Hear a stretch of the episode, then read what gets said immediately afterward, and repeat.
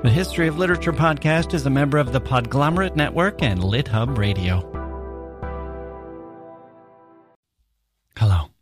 The requests for today's episode started coming in even before we were officially in a quarantine. Boccaccio. Are you going to read Boccaccio? Are you going to talk about the Decameron? Part of me resisted this. We're in a pandemic. Do we really want to read about one?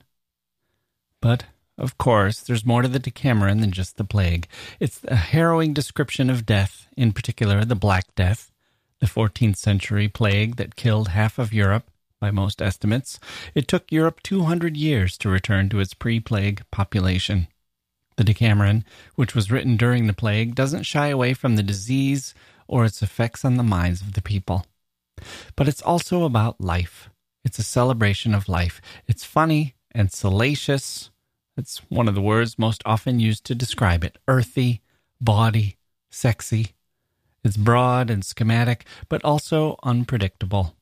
It's one of the great works of the Italian Renaissance, and Boccaccio is an essential figure in Renaissance literature, in humanist literature.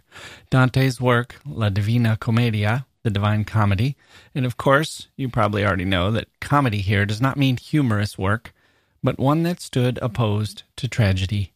Those were the two main forms dating back to the days of the Greeks. Tragedy ended with a character's downfall, or fall from grace, we might say. The Divine Comedy, Dante's Divine Comedy, ended with Dante's ascension into heaven. Not a tragedy at all, therefore. Boccaccio's work, The Decameron, has a lot of parallels to Dante's. Boccaccio was born about fifty years after Dante. His tutor was a fan of Dante's and introduced Boccaccio to his works. Boccaccio was himself living in Florence, the city of Dante, walking the same streets. The Divine Comedy famously has one hundred cantos, a third in hell, a third in purgatory, a third in heaven. The Decameron, Boccaccio's masterpiece, also has one hundred parts, one hundred stories told by ten people who are in the countryside, waiting for the plague to finish ravaging Florence. Here we go, people said. The earthy, bawdy, one hundred part Decameron. This is fantastic stuff. It's worthy of being mentioned in the same breath as Dante. It's right up there, a masterpiece.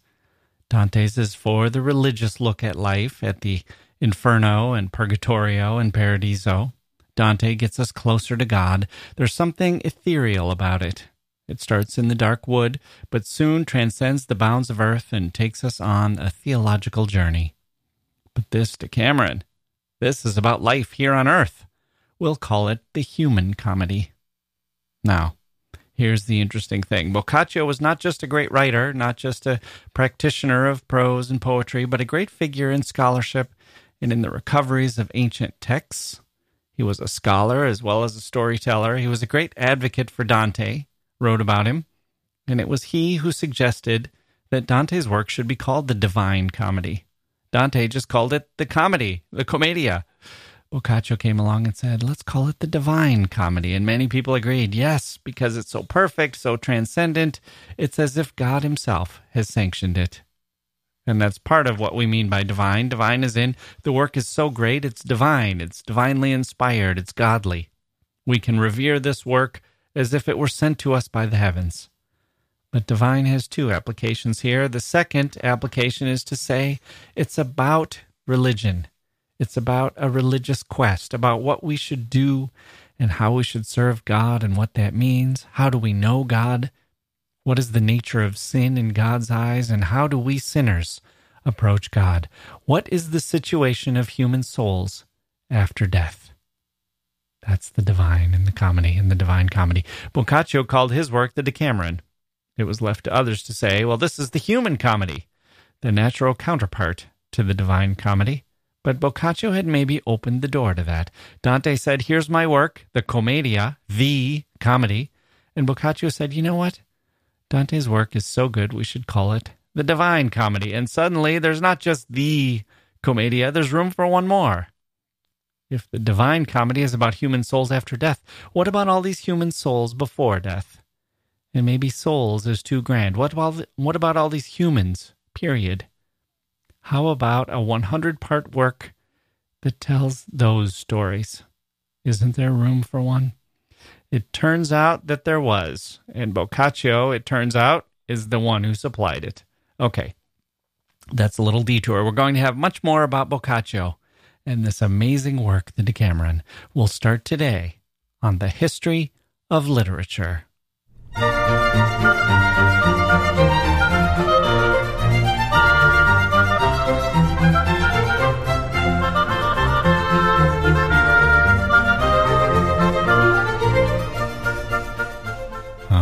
Okay, hello. How are you, everyone? Welcome to the podcast. I'm Jack Wilson.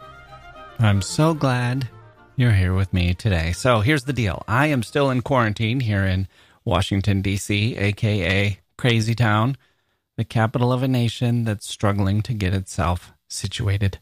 A great and mighty nation with flaws as big as its strengths. But that's about all I'm going to say. It would be very tempting to read the Decameron in a compare and contrast style with what is happening today. Ah, here are the people who want to live without rules, and here are the people who think it's God's will, and here are the people who are struck with grief, and here are the people who are giddy to survive, and so on. You can find their counterparts in our current scenario, and where you can't, that's interesting too. But our current condition is going to pass, and it deserves its own chroniclers, its own Boccaccios, and I want these episodes to be as evergreen as possible because the literature is evergreen. I read the Decameron long before there was a pandemic here in the United States or around the world, and it was just as good. I want to give Boccaccio and the Decameron their due. I don't want these episodes to be about the headlines of the day here in the twenty-first century. This work is hundreds of years old, almost seven hundred years old. It is eternal. It deserves better than to be weighed down by whatever news facts are popping up on my screen, to be replaced tomorrow by different screaming headlines and so on. So here's what we're going to do today and in the near future. We're going to take a break, listen to a few listener emails, and then I'm going to sketch out Boccaccio's life, the structure of the Decameron, the general themes of the Decameron. The goal here is to put the Decameron in context, both in Boccaccio's life and in the history of literature. But it's also to get you ready for how to listen to the Decameron, how to approach it, how to best understand and appreciate it, because it's a very modern work in a lot of ways. It's not one of those older works where you read it and think, oh, geez, I can't relate to any of these people. There is a lot of humanity in the Decameron, and a lot of it is still with us, or it might make us rethink our assumptions about humanity. Sometimes we might think we're getting it wrong. Other times, it might reaffirm why and in what ways we're getting things right. Women, the role of women, female desire, female agency, those are great themes in Boccaccio. He was ahead of his time in turning his gaze to women, trying to see things from their point of view. Does that mean that he was where we are today? We will explore that question, among others. And then what I have in mind are to have multiple episodes on the Decameron. Maybe we'll do one a week for a while. Maybe it will be one a month. I think it's worth giving these stories some space. And now that we have two shows a week, we have a little more room to explore things like that with some running series like this. We'll see. Maybe we'll do another show or two. Maybe we'll do ten more spread over time. We'll have to see how it goes. This is a journey, people. It's a journey I'm on as well as you guys. maybe I'm the, maybe I'm the, the main journeyer. I can make all the plans I want, but if I sit down at the microphone and I can't bring myself to say another word about X or Y, then X or Y just has to wait, I'm afraid. I'm not a robot. I'm not a machine. I'm not being paid to be systematic. I'm just a guy trying to read and search and discover. I'm a seeker, and I'm sharing that seeking with you. I don't really know why. Is that, is that strange to admit? It feels strange even to acknowledge that. I've been doing this for years and still can't say exactly why I'm doing it. But sometimes emails help me figure it out. So quick break, listener emails, then our introduction to Giovanni, sorry, to Giovanni Boccaccio.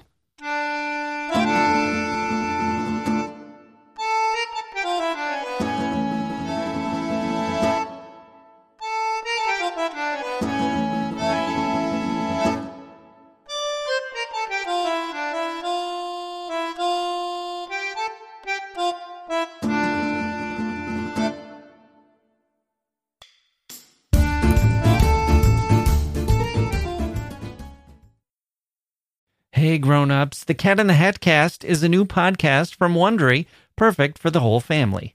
Join the Cat in the Hat and your favorite Doctor Seuss characters as they get whisked away on a new adventure every week. Fish dreams of creating his very own polite and quiet podcast. That is, until he gets a surprise visit to his Fishbowl podcast studio from the Cat in the Hat himself, and it becomes very clear that the cat has other plans for the podcast, and those plans are the opposite of quiet. The cat may be disruptive, but it turns out he's also a great help to get Fish out of all kinds of predicaments. Bursting with music, silliness, and rhymes, the Cat in the Hat cast encourages us all to find fun that is funny in every episode. Sing along to new favorite songs, try your luck at Titanic tongue twisters, have some fun with wondrous wordplay, and most importantly, bring your family along for all of the adventures in the Cat in the Hat cast. Follow the Cat in the Hat cast on the Wondery app or wherever you get your podcasts. You can listen to the Cat in the Hat cast ad-free right now by joining Wondery Plus in the Wondery app or Wondery Kids Plus in Apple Podcasts.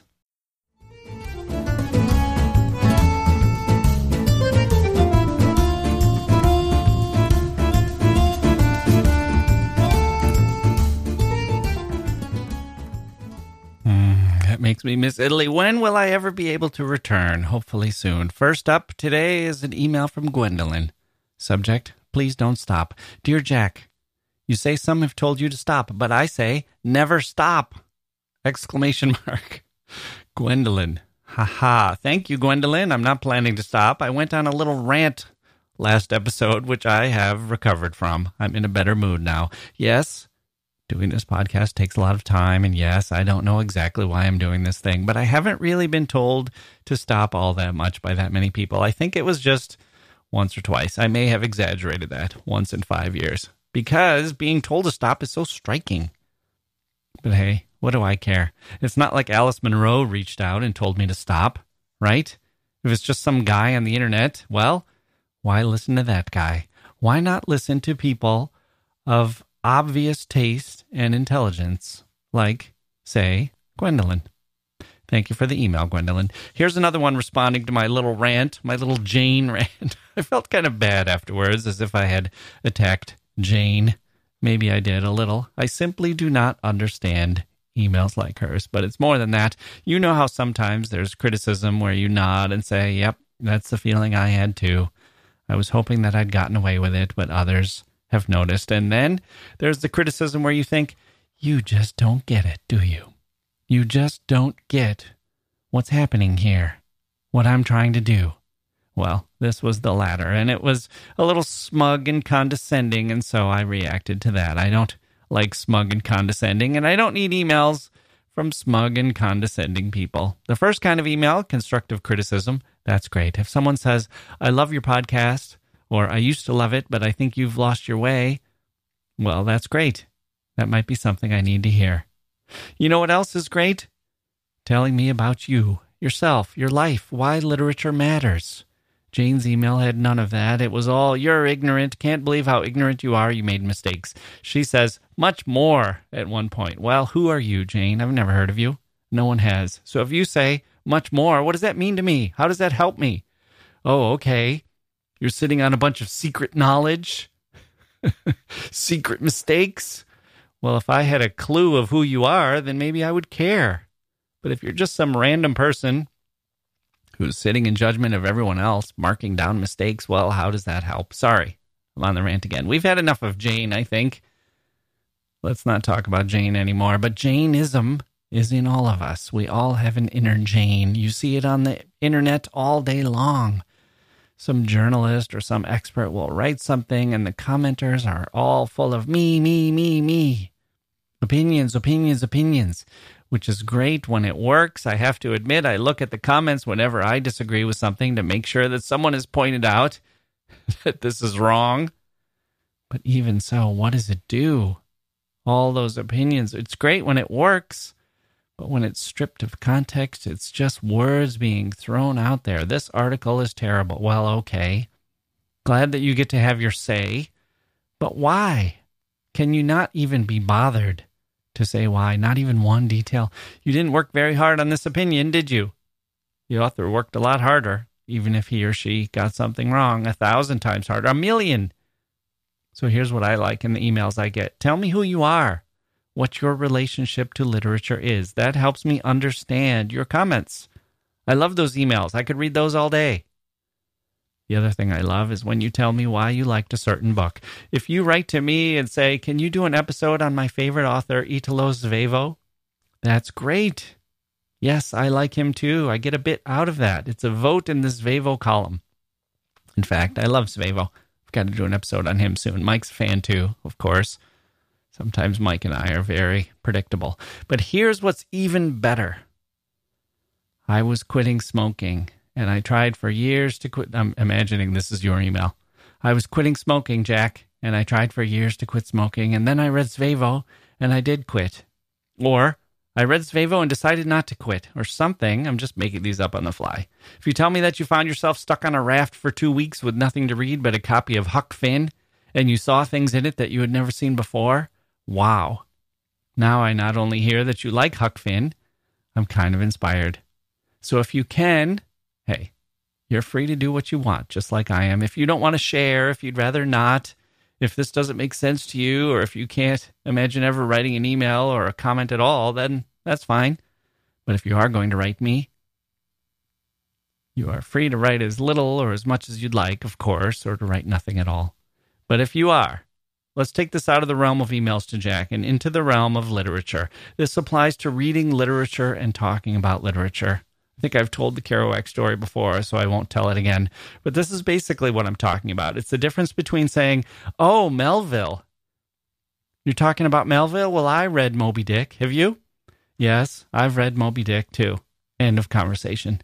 What good does that do the two of you to have a conversation like that? How about this? How about this instead? I read Moby Dick. I can't imagine that world at all on that ship. I'm stuck inside the house all day, but I wish I could be outside in nature. Me too.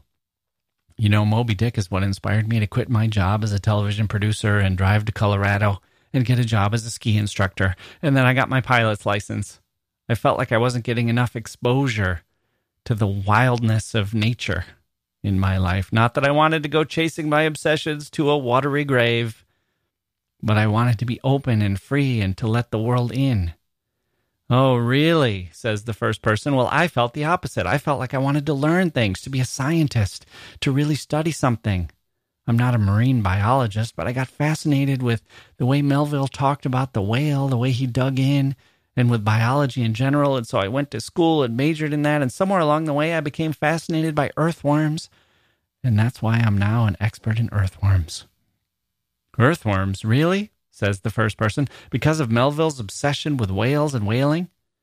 Yep, I just wanted to know everything about a subject, and I had a professor who was an expert in earthworms, and she sort of inspired me to look at them in a whole new way. Now, that's a conversation about literature, right? It's about life, too. Think about the first conversation. Have you read Moby Dick? Yes, I've read Moby Dick. Is that valuable? Maybe as a, as a short of, short of, a sort of, shorthand, but it goes an inch when it's so easy to go a mile, to give a little of yourself, to supply that. I mean, every reading experience has you in it. It has the author and it has you. Don't just tell us about the author. Don't just say, oh, I've read this book. Okay, that's a fact. That's great. It doesn't do a whole lot for other people, for outsiders. Who cares? Literature is awesome. The greatest minds in the world have put it out there for us to read, to immerse ourselves in, to enjoy, and to wrestle with. Our minds are engaged by it, stretched, inspired, challenged. So if you're going to talk about literature, try to do justice to it. Don't just say you've read something as if we're all walking around with checklists on our forehead and people want to know what boxes you've checked. I really don't care if you've read Moby Dick or not. There are a lot of books out there. I don't know you. If you tell me you've read it, then fine, great. I smile. I nod. Yep, good. But if you tell me that Moby Dick didn't affect you at all, but Henry James's Portrait of a Lady changed your life, now here we go. I still don't know you, but now I want to. I want to know more. How did Portrait of a Lady change your life? In what ways? Who were you before and who were you after? What did you do? Why would Moby Dick not resonate you, but Portrait of a Lady would? That's fascinating. That's the person I want to be talking to, and that's what I want that person to be telling me. Okay. Here's an email from D. Subject, Salinas, in all caps. Okay, I can see we're, it's going to take us a while before we get Jane out of our system. We're back to Jane, I could tell, with that Salinas in all caps. But I'm going to leave that alone and let D do the talking. Jack, I just started the Joyce Carol Oates show. Haven't really got more than ten minutes into it. I have a few things to share. First, that was a damn good defense you gave to listener Jane concerning the Salinas bullshit. Way to let it rip. Okay, what I like about this email, not just that it agrees with me, but that it calls it a defense. That's how I feel, too. I was thinking that it was an attack. It wasn't an attack. I don't attack. I don't attack in on the podcast. I don't think I do. And I don't attack in life. But I defend. It's a much better way to think of it. Okay, back to the email. Let me tell you what your show has done for me, says D. I haven't read classic literature since I left teaching and left Colorado Springs some years ago. Your show has re-announced that abandoned part of my life. I've been as one marching through a crowded path in a forest, unable to leap from that path even for one moment to savor the quiet aromas of the trees, the fallen leaves so delicate, the tangled light reflected by tree trunks and bare, ban- bare branches, all a joy to the senses. Last week I entered a used bookstore, the Book Rack, which I'd plainly observed many times while passing from the highway here in Cheyenne, Wyoming. I never bothered to stop and investigate until last week. Due to your show and your show only, I was on a mission. I won't say I encountered the Book Rack. Rather, the Book Rack encountered me. I bought so many volumes of classic literature, well over one hundred dollars worth, that I had to drive my car up to the front of the store to pile them in. The store's owner was wide-eyed with astonishment. After all, this was Cheyenne, Wyoming. I'll be back for more, I said curtly. More wide-eyed astonishment. Lastly, I might add that Bringing It All Back Home is my second favorite Dylan album, just behind Blonde on Blonde. Glad you brought in the connection to Joyce Carol Oates. I'm in the midst of discovering Dylan's new record. So far, I've only positive things to say about it, but I'm not done discovering. One day I'll write you a letter just about music. Apparently, you and I have a lot in common there. Keep on truckin'. D. Keep on truckin'. Thank you, D. That's great. I love hearing these stories about rediscovering literature and the energy that it gives you and the wisdom and the tranquility and everything else that people can squeeze out of literature. Here's one from Shanitra, listener Shanitra, our old friend. Shanitra, you remember, the uh, advocate of the Faulkner story. This is the same Shanitra. Shanitra has three boys, if I'm remembering correctly. She doesn't mention them in this email. Subject, where are you going? Hello, Jack. Wow, this text has shaken me a little. Yet I connect with this short story on so many levels.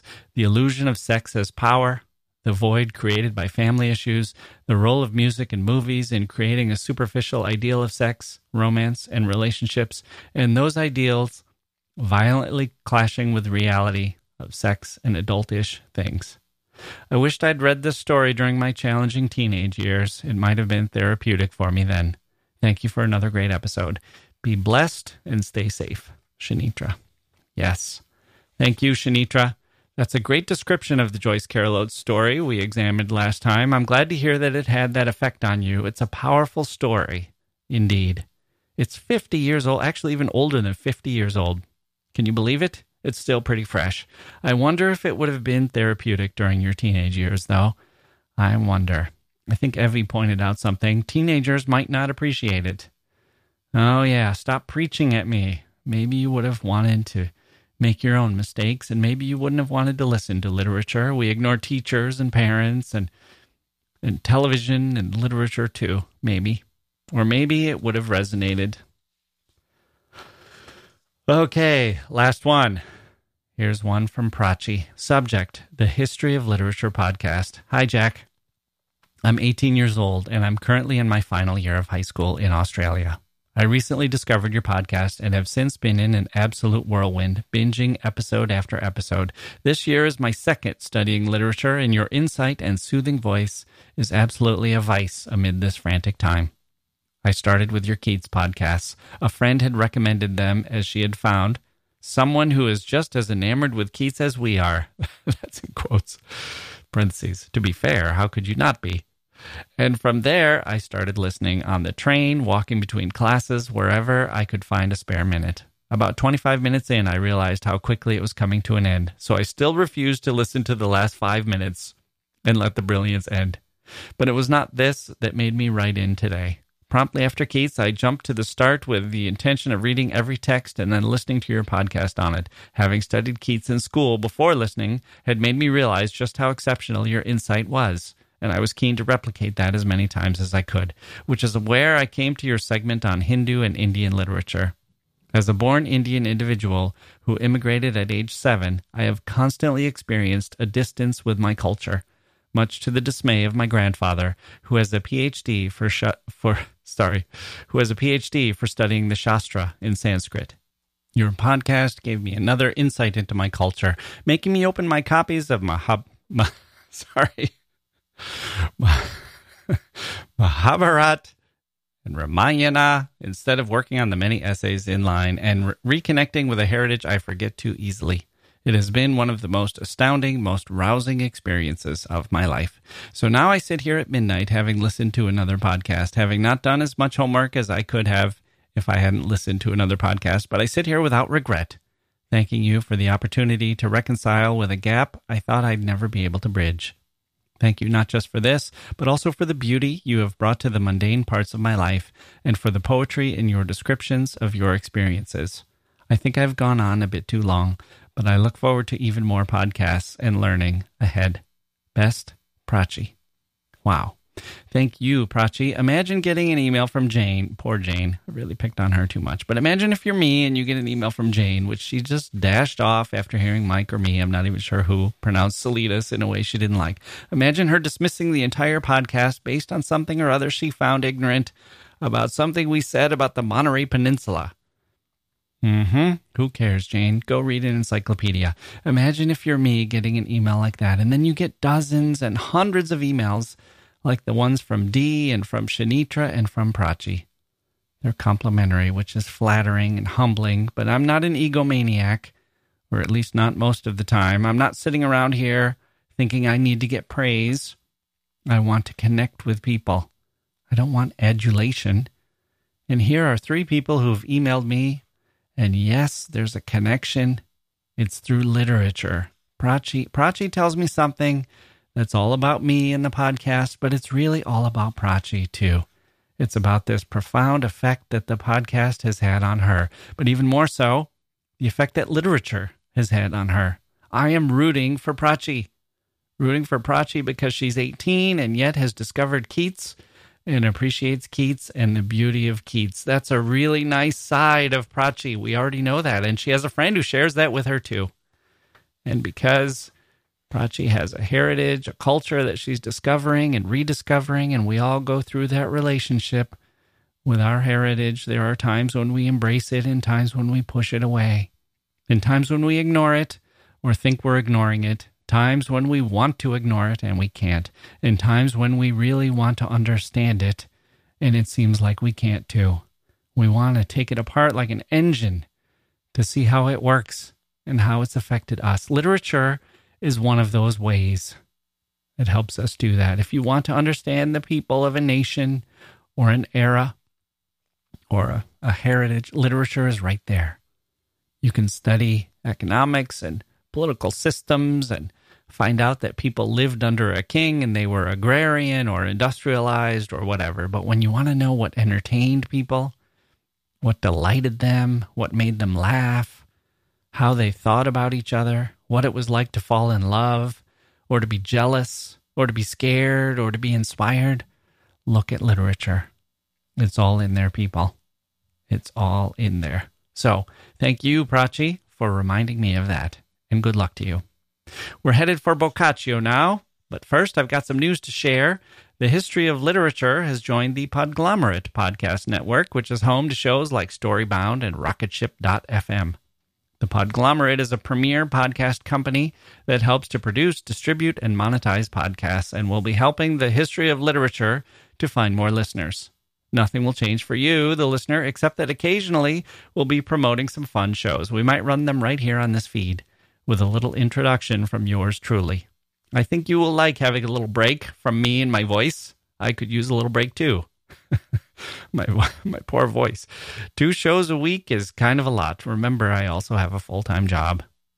And I'm also a parent. It's not all cake and champagne here at the Jack Wilson studio. It's kind of a grind sometimes. So I will welcome the chance to bring you some good content from a slightly different angle. That's the Podglomerate Network, which I'm excited about joining. There are some good folks there who have a lot of great ideas for the history of literature and for podcasting in general. If you're so inclined, you can check out more of their shows at w w w dot the podglomerate dot com or follow them on social media. Giovanni Boccaccio after this.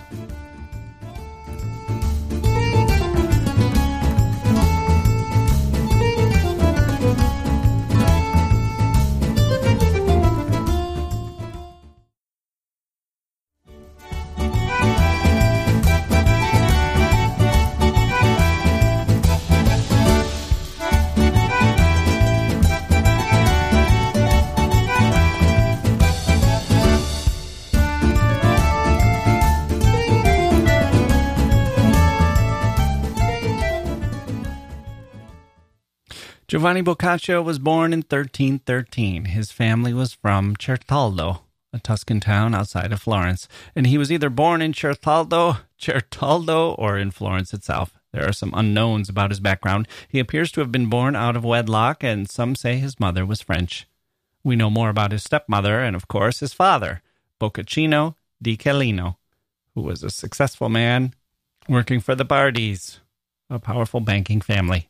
In his early years, Boccaccio was introduced to Dante's works, which had a profound effect on him. This is the great humanist phase of literature and history, when scholars were rediscovering ancient works and writing both in Latin and in the vernacular, all of it with a great overlay of religious scholarship thanks to the influence of the powerful Christian Church, the Roman Catholic Church, which could either be adopted or rejected to some extent.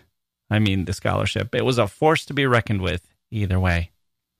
When Giovanni, well, let's call him Boccaccio now. When Boccaccio was fourteen or so, his father got a job running a bank in Naples, and he took his son with him. This was another formative period for Boccaccio. He worked at the bank for six years and hated it. He begged his father to let him study law instead, or specifically canon law, ecclesiastical law, the law laid down by papal pronouncements and such. He was unsuccessful at this, too. He had a pursuit now that he liked better. His father's position had put him in touch with many scholars and dignitaries, and he was turning to poetry and literature. This brings us to topic number two. What did Boccaccio write other than the Decameron? Boccaccio got started writing about myths and romances. He wrote a short poem called Diana's Hunt when he was in his early twenties, a long romance set in the Trojan War, another epic called Teseida, or the Thesiad, which Chaucer used as an inspiration for The Knight's Tale. There were a few others as well. Some of these were in verse, some were in prose. Boccaccio was developing an innovative style, or maybe we could say advancing a style or perfecting a style. He was very good at dialogue. It's a little strange that that was such an innovation, but you have to remember where we are in literature. We have plays and we have poems. Plays are written for the stage, and poems typically are not written in a voice that people actually use in their everyday speaking life. You can kind of see where dialogue, which for us is so familiar and so basic, those of us who are steeped in novels, was maybe not that well developed. In the age when things were in verse and written for the stage, we are still two hundred years away from Shakespeare, let alone novelists like Jane Austen, who helped bring prose dialogue into modern shape. Even the great Don Quixote, which many claim as the first modern novel, is still two hundred fifty years away. Boccaccio was early. During this period of his twenties, Boccaccio returned to Florence. He wrote some works disparaging the city, kind of a quasi-satirical work. He wrote a pastoral poem. He was writing about love and women, and you get the sense that the taste for falling head over heels in love, described so vividly fifty years earlier by the master Dante in works like La Vita Nuova, was still alive and well in the Florence of Boccaccio's day. And maybe it's still alive in the Florence of our day today. Florence is a special city. Boccaccio started his masterpiece, the Decameron, in thirteen forty-eight, when he was in his mid-thirties, and that kind of did it. He was still active, but he was almost finished writing in the vernacular now. He only, only wrote one more work in the vernacular after the Decameron, nothing even close to being as imaginative as his masterpiece. He wrote a successful encyclopedia of classical myths, and he wrote some treatises on Dante that are still kind of interesting, given the two figures involved. He wrote a few more things, but it's the Decameron that deserves our attention, and which we will turn to now. What was the Decameron? What was its structure? The Decameron was written in the wake of the plague known as the Black Death, and the Black Death gives the work its structure. Decameron means ten days, or ten days of an event, or maybe ten days work. The key here is that it's ten. We have ten times ten. As the plague sweeps across Florence, ten people move to a villa outside Florence to avoid the worst of the disease. The ten of them, seven women and three men, decide that each of them will take a turn as the king or queen for the day, depending on the day's activities and entertainments. Storytelling is one of those activities, and each person will give a story on each of the ten days. That's the ten times ten. The king or queen will choose the theme for the stories that day. So we end up with ten days of ten stories each, one hundred stories framed in a way kind of like the one thousand and one Arabian Nights, or as Chaucer was to do with his Canterbury Tales. Chaucer was hugely influenced by Boccaccio. By the way, there's a direct line there. Themes of the Decameron. One of the striking things about the Decameron and Boccaccio's worldview is this treatment of women. As we said, there were seven women narrators and only three men. Within the stories, too, women are often a focus, as the stories revolve around the plight of women, the desires of women, the agency of women.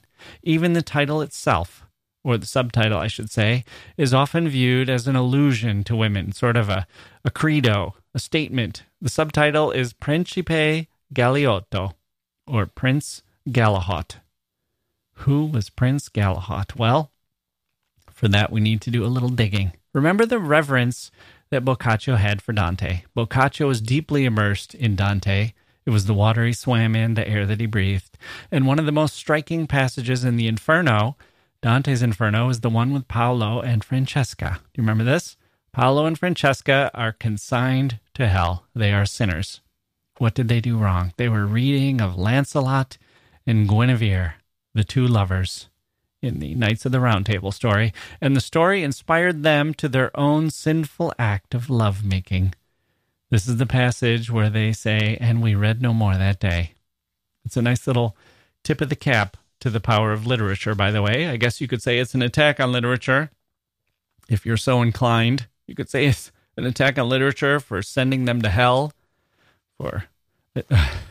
or compromising their morals.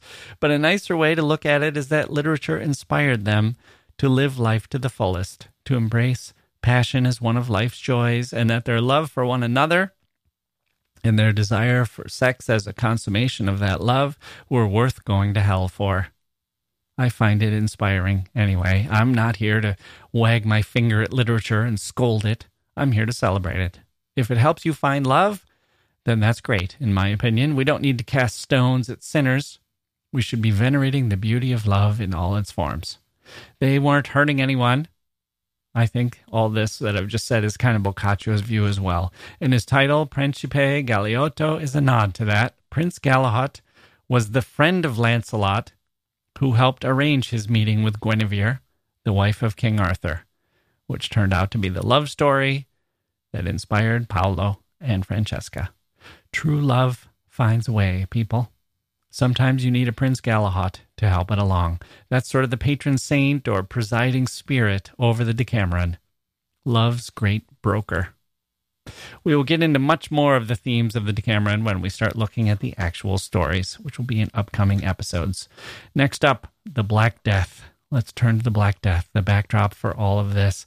I want to read Boccaccio's description of what was happening in Florence in these days, when the when the Decameron takes place, when the speaking of the, I mean, the storytelling of the Decameron takes place. It's a remarkable passage and deserves a little of our attention. It'll give us a flavor of who Boccaccio is and how he writes and his sensibility, and it's just a wonderful description, especially in our own days of pandemic. So here we go. This is from day one, the introduction, where Boccaccio is talking about the plague. Quote, "Let me say, then, that one thousand three hundred forty-eight years had passed since the fruitful incarnation of the Son of God, when the deadly plague arrived in the noble city of Florence, the most beautiful of any in Italy.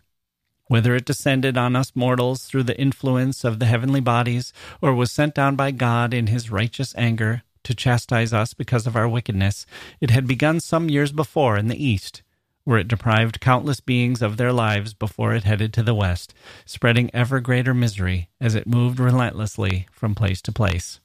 Against it, all human wisdom and foresight were useless. Vast quantities of refuse were mo- were removed from the city by officials charged with this function. The sick were not allowed inside the walls, and numerous instructions were disseminated for the preservation of health, but all to no avail. Nor were the humble supplications made to God by the pious, not just once, but many times, whether in organized processions or in other ways, any more effective. For practically from the start of spring in the year we mentioned above, the plague began producing its sad effects in a terrifying and extraordinary manner. It did not operate as it had done in the East, where if anyone bled through the nose, it was a clear sign of inevitable death. Instead, at its onset, in men and women alike, certain swellings would develop in the groin or under the armpits, some of which would grow like an ordinary apple, and others like an egg, some larger and some smaller. The common people called them gavoccioli, and within a brief space of time, these deadly so-called gavoccioli would begin to spread from the two areas already mentioned and would appear at random over the rest of the body. Then the symptoms of the disease began to change, and many people discovered black or livid blotches on their arms, thighs, and every other part of their bodies, sometimes large and widely scattered, at other times tiny and close together. For whoever contracted them, these spots were a most certain sign of impending death, just as the gavoccioli had been earlier and still continued to be. Against these maladies, the advice of doctors and the power of medicine appeared useless and unavailing. Perhaps the nature of the disease was such that no remedy was possible, or the problem lay with those who were treating it, for their number, which had become enormous, included not just qualified doctors, but women as well as men who had never had any training in medicine. And since none of them had any idea what was causing the disease, they could hardly prescribe an appropriate remedy for it. Thus, not only were very few people cured, but in almost every case, death occurred within three days after the appearance of the signs we have described, sometimes sooner and sometimes later, and usually without fever or any other complication. Moreover, what made this pestilence all the more virulent was that it was spread by the slightest contact between the sick and the healthy, just as a fire will catch dry or oily materials when they are placed right beside it. In fact, this evil went even further, for not only did it infect those who merely talked or spent any time with the sick, but it also appeared to transfer the disease to anyone who merely touched the clothes or other objects that had been handled or used by those who were its victims. What I have to tell is incredible, and if I and many others had not seen these things with our own eyes, I would scarcely dare to believe them, let alone write them down, no matter how trustworthy the pe- the person was who told me about them.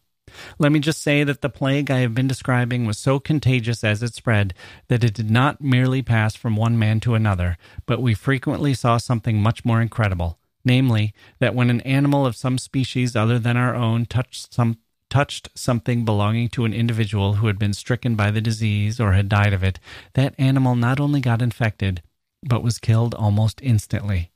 With my own eyes, as I have just said, I witnessed such a thing on many occasions.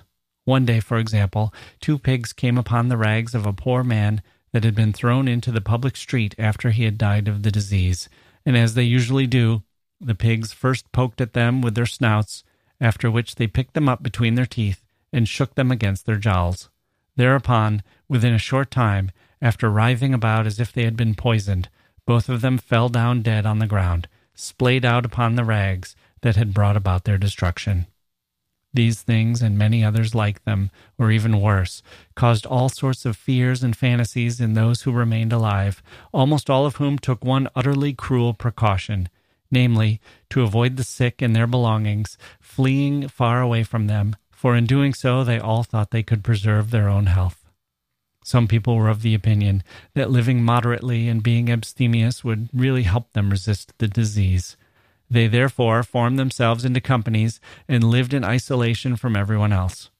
Having come together, they shut themselves up inside houses where no one was sick, and they had ample means to live well, so that, while avoiding overindulgence, they still enjoyed the most delicate foods and the best wines in moderation. They would not speak with anyone from outside, nor did they want to hear any news about the dead and the dying, and instead they passed their time playing music and enjoying whatever other amusements they could devise.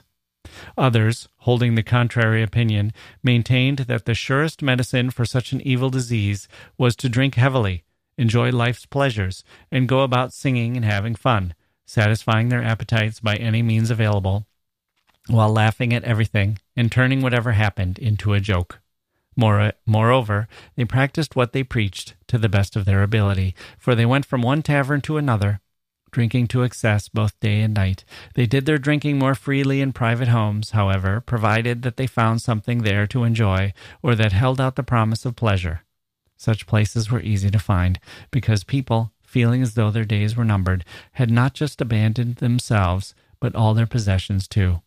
Most houses had thus become common property, and any stranger who happened upon them could treat them as if he were their rightful owner. And yet, while these people behaved like wild animals, they always took great care to avoid any contact at all with the sick. In the midst of so much affliction and misery in our city, the respect for the reverend authority of the laws, both divine and human, had declined just about to the vanishing point, for like everyone else, their officers and executors, who were not dead or sick themselves, had so few personnel that they could not fulfill their duties. Thus, people felt free to behave however they liked. There were many others who took a middle course between the two already mentioned, neither restricting their diet so much as the first, nor letting themselves go in drinking and other forms of dissipation so much as the second, but doing just enough to satisfy their appetites. Instead of shutting themselves up, they went about, carrying, some carrying flowers in their hands, others with sweet-smelling herbs, and yet others with various kinds of spices. They would repeatedly hold these things up to their noses, for they thought the best course was to fortify the brain with such odors against the stinking air that seemed to be saturated with the stench of dead bodies and disease and medicine. Others, choosing what may have been the safer alternative, cruelly maintained that no medicine was better or more effective against the plague than flight. Convinced by this argument, and caring for nothing but themselves, a large number of both men and women abandoned their own city, their own homes, their relatives, their properties and possessions, and headed for the countryside, either that lying around Florence or, better still, that which was farther away. It was as if they thought that God's wrath, once provoked, did not aim to punish men's iniquities with the plague wherever it might find them, but would strike down only those found inside the walls of their city. Or perhaps they simply concluded that no one in Florence would survive, and that the city's last hour had come. Of the people holding these varied opinions, not all of them died, but by the same token, not all of them survived. On the contrary, many proponents of each view got sick here, there, and everywhere. Moreover, since they themselves, when they were well, had set the example for those who were not yet infected, they, too, were almost completely abandoned by everyone as they languished away. And leaving aside the fact that the citizens avoided one another, that almost no one took care of his neighbors, and that relatives visited one another infrequently, if ever, and always kept their distance, the tribulation of the plague had put such fear into the hearts of men and women that brothers abandoned their brothers, uncles their nephews, sisters their brothers, and very often wives their husbands. In fact, what is even worse, and almost unbelievable, is that fathers and mothers refuse to tend to their children and take care of them, treating them as if they belonged to someone else. Consequently, The countless numbers of people who got sick, both men and women, had to depend for help either on the charity of the few friends they had who were still around, or on the greed of their servants, who would only work for high salaries out of all proportion to the services they provided. For all that, though, there were few servants to be found, and those few tended to be men and women of limited intelligence, most of whom, not trained for such duties, did little more than hand sick people the few things they asked for or watch over them as they died. And yet, while performing these services, they themselves often lost their lives along with their wages.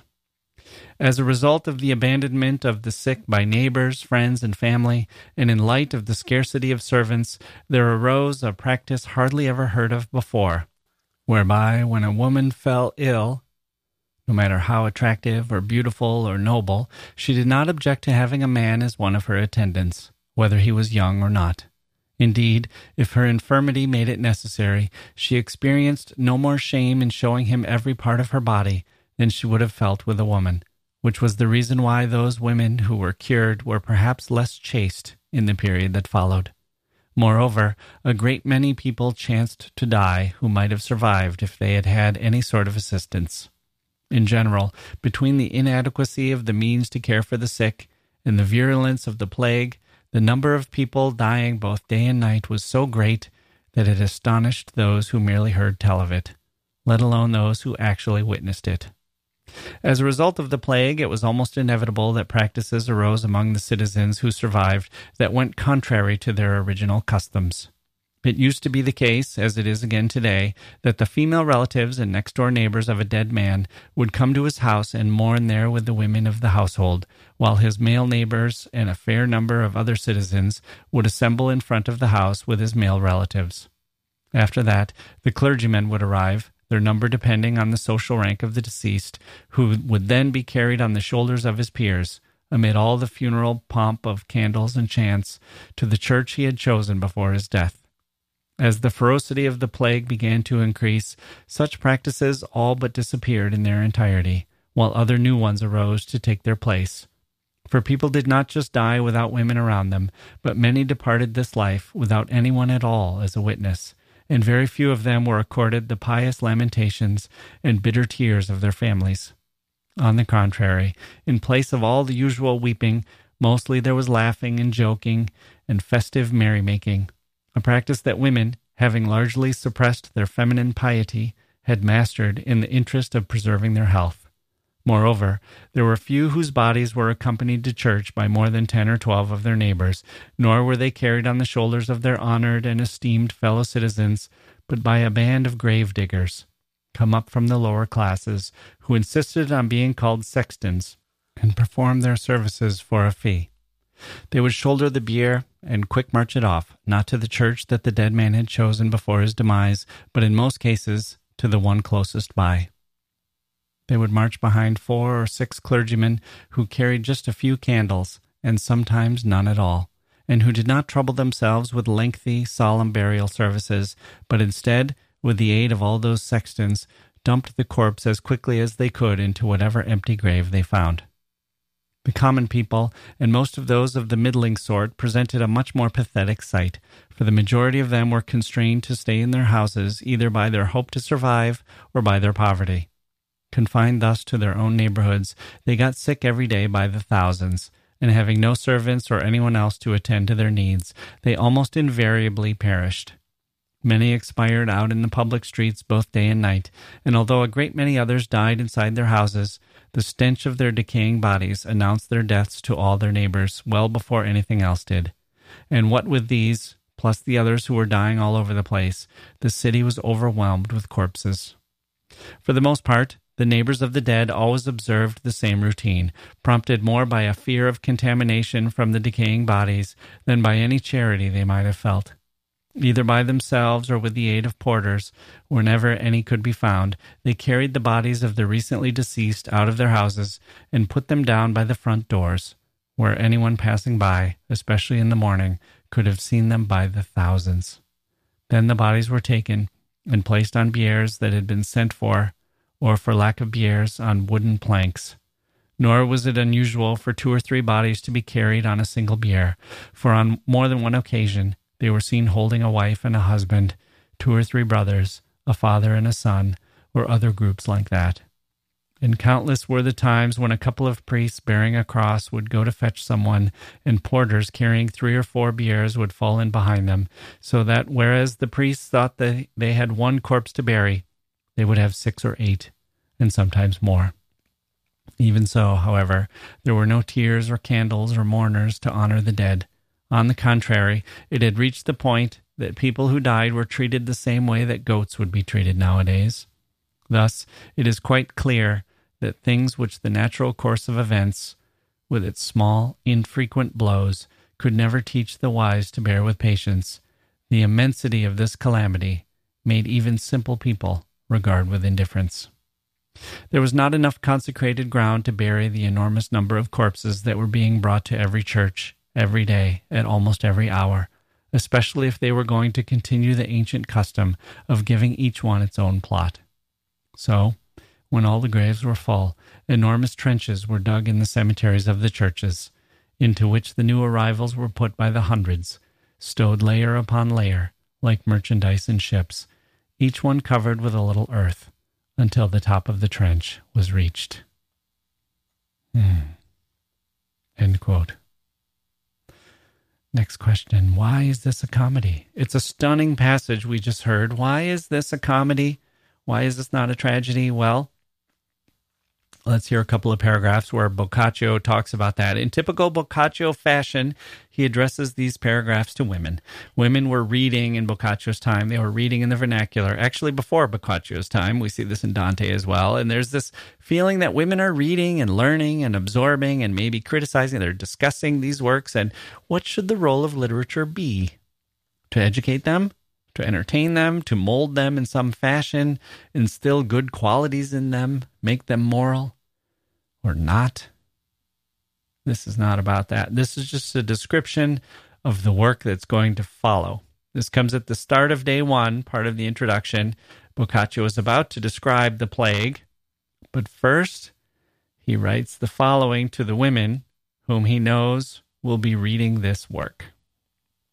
He says, "Most gracious ladies, whenever I contemplate how compassionate you all are by nature, I recognize that in your judgment the present work will seem both somber and painful, for its opening contains the sad record of the recent deadly plague, which inspired so much horror and pity in all who actually saw it or otherwise came to know of it.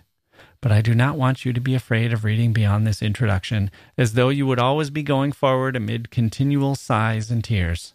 You will be affected by this horrific beginning no differently than travelers are by a steep and rugged mountain, for beyond it there lies a most beautiful and delightful plain, which will supply them with pleasure that matches the difficulty of both their ascent and their descent.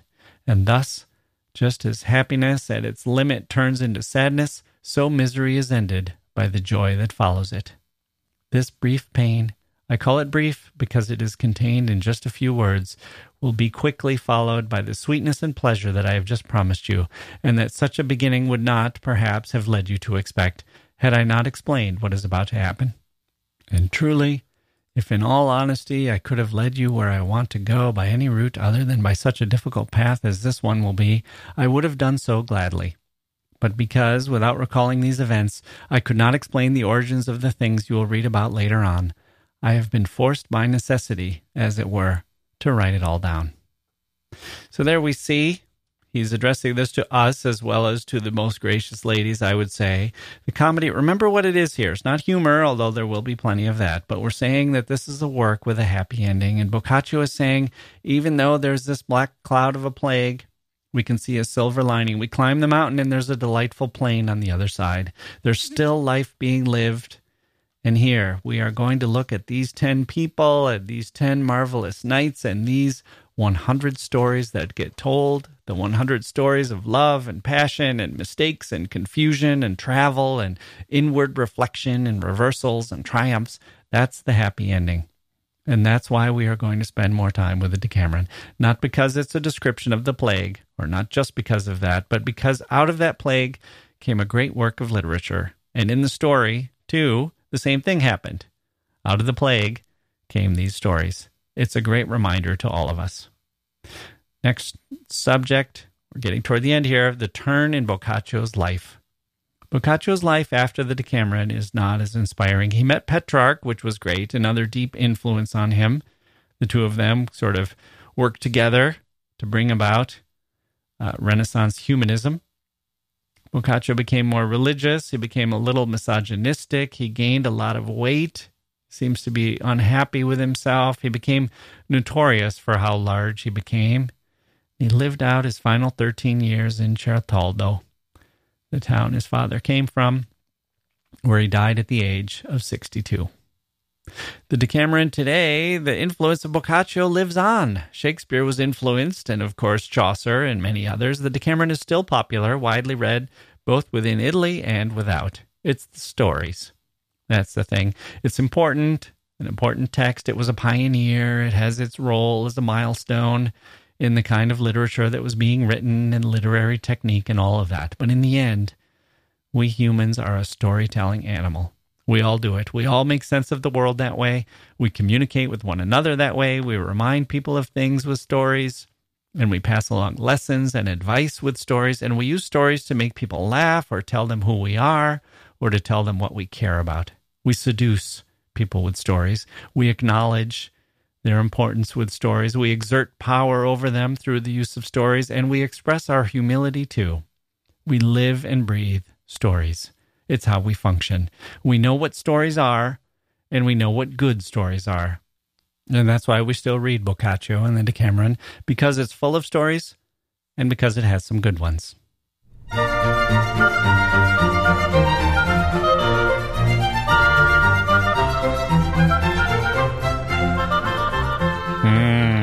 That's going to do it for this episode of The History of Literature. I hope you enjoyed it. I'm a little exhausted. We're going to have some good episodes coming up. Tom Parada will be joining us. That's one you won't want to miss. And Mike's coming back with some George Orwell, another five-star episode. Five stars? Why not ten? Why not all the stars in the sky? We're creating our own little universe here, people. Helped by these out-of-this-world writers and these out-of-this-world guests. And so why can't we just make all the stars we want to? I could be vain and say that, yes, these are infinite star episodes, but I'm not that egotistical, so I'll just say they're worth half that many stars. Gives us some room to improve. I'm Jack Wilson. Thank you for listening, and we'll see you next time.